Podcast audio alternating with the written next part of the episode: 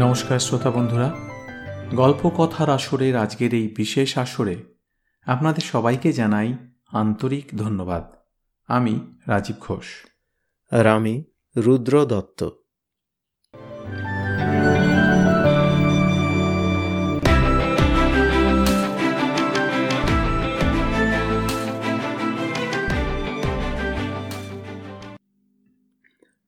আপনাদের সাথে আমাদের এই সহযাত্রা আজ তিনশোতে পা দিল।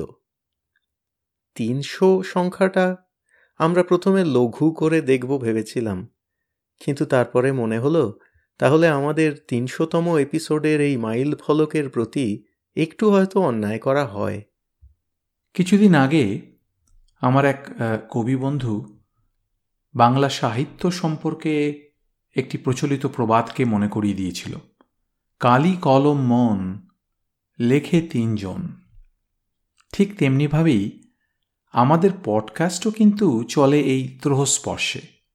সাহিত্যিক, কথক আর শ্রোতা। এই নিয়েই আমাদের এই ত্রিবেণী সঙ্গম। তাই তিনশোতম এপিসোডে পৌঁছে সেই ত্রিবেণীকেই স্মরণ করাটা জরুরি। আর মনে করুন, কলকাতা তিনশো বছরে পা দিতে কীরকম উৎসব হয়েছিল। যারা উনিশশো উননব্বই নব্বই সালে তা কলকাতায় সচক্ষে দেখেছেন, তারা হয়তো মনে করতে পারবেন। আমাদের কাছে এই তিনশোতম এপিসোডে পৌঁছনো, তাও আবার আমাদের পডকাস্টের জন্মের তৃতীয় বছরে। একদম অতটা না হোক, অন্তত কিছুটা তো সাড়া জাগানো ব্যাপার। আমাদের চতুর্থ সিজনে আমরা এই মাইল ফলকটা ছুলাম। এই সিজনে আমরা আপনাদের কাছে বেশ কিছু নতুন সাহিত্যিকের, নতুন বিষয়ের গল্প তুলে ধরার চেষ্টায় রত আছি। এই সিজনের বাকি সময়েও সেই ধারাবাহিকতা বজায় রাখব। এই প্রতিশ্রুতি দিচ্ছি।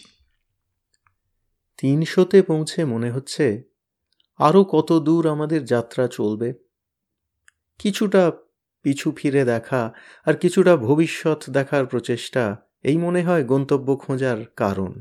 দেখে এবং ভেবে মনে হচ্ছে আটকে যাওয়ার কোনো সম্ভাবনা এই মুহূর্তে নেই। পথ মসৃণ হোক কিংবা বন্ধুর, আমাদের শ্রোতা বন্ধুদের উৎসাহ আর ভালোবাসায় কোনো ভাঁটা নেই। ইতিমধ্যে আমরা ইউটিউবেও হাজির হয়েছি আমাদের সমস্ত এপিসোড নিয়ে। যারা ইউটিউব থেকে স্ট্রিমিং করে পডকাস্ট শুনতে অভ্যস্ত, তাদের হয়তো এই খবর জেনে ভালো লাগবে।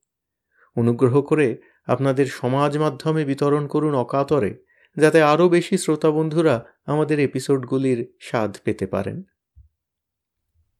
আমরা আশা করি একদিন অর্ধ সহস্র এপিসোডের আগেও ঠিক এইভাবে আবার আপনাদের সাথে খোশ গল্প করতে পারব।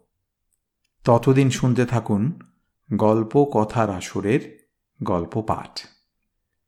বিগত যুগের একটা বাজার চলতি কথা ধার করে বলছি, আমাদের কোনো শাখা নেই। কিন্তু আমাদের পাখা আরও বিস্তারিত করে আমরা আপনাদের সঙ্গে করে যেতে চাই বাংলা সাহিত্যের আরও বহু মণিমাণিক্যের সন্ধানে। এর জন্য কোনো মূল্য আমরা প্রত্যাশা করি না, এই মূল্যবৃদ্ধির সময়েও। কারণ এইসব মণিমুক্ত আমাদের নয়, আমাদের পূর্বসূরিদের, যার উত্তরাধিকারী আমরা সকলেই। আর তা অমূল্য। তাই আমাদের প্রয়াসের সবটাই আপনাদের শ্রুতি সুখের জন্যে, বিনামূল্যে। আমাদের পডকাস্টের কোনো স্পন্সর নেই নেই কোনো বিজ্ঞাপন দাতা। এই অনুষ্ঠান করে আর আপনাদের শুভেচ্ছা ও প্রশংসা যদি পাই, তাতেই আমাদের লক্ষ্মীর ঘট পূর্ণ। তবে এই সপ্তাহটা আরেকটা কারণে কিন্তু খুবই তাৎপর্যপূর্ণ। আটই অগাস্ট, অর্থাৎ বাইশে শ্রাবণ, কবিগুরুর প্রয়াণ দিবস। সে কথা অবশ্য বাঙালি মাত্রের কাছেই স্মরণ করিয়ে দেওয়ার অপেক্ষা রাখে না।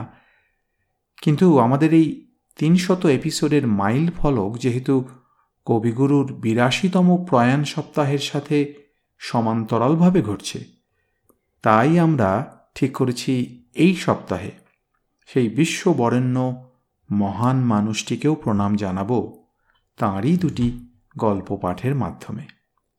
এইখানেই দাঁড়ি টানি আজ। আর বেশি বললে গল্প পাঠে বিলম্ব বাড়বে। শুনতে থাকুন আমাদের পডকাস্ট নমস্কার। নমস্কার।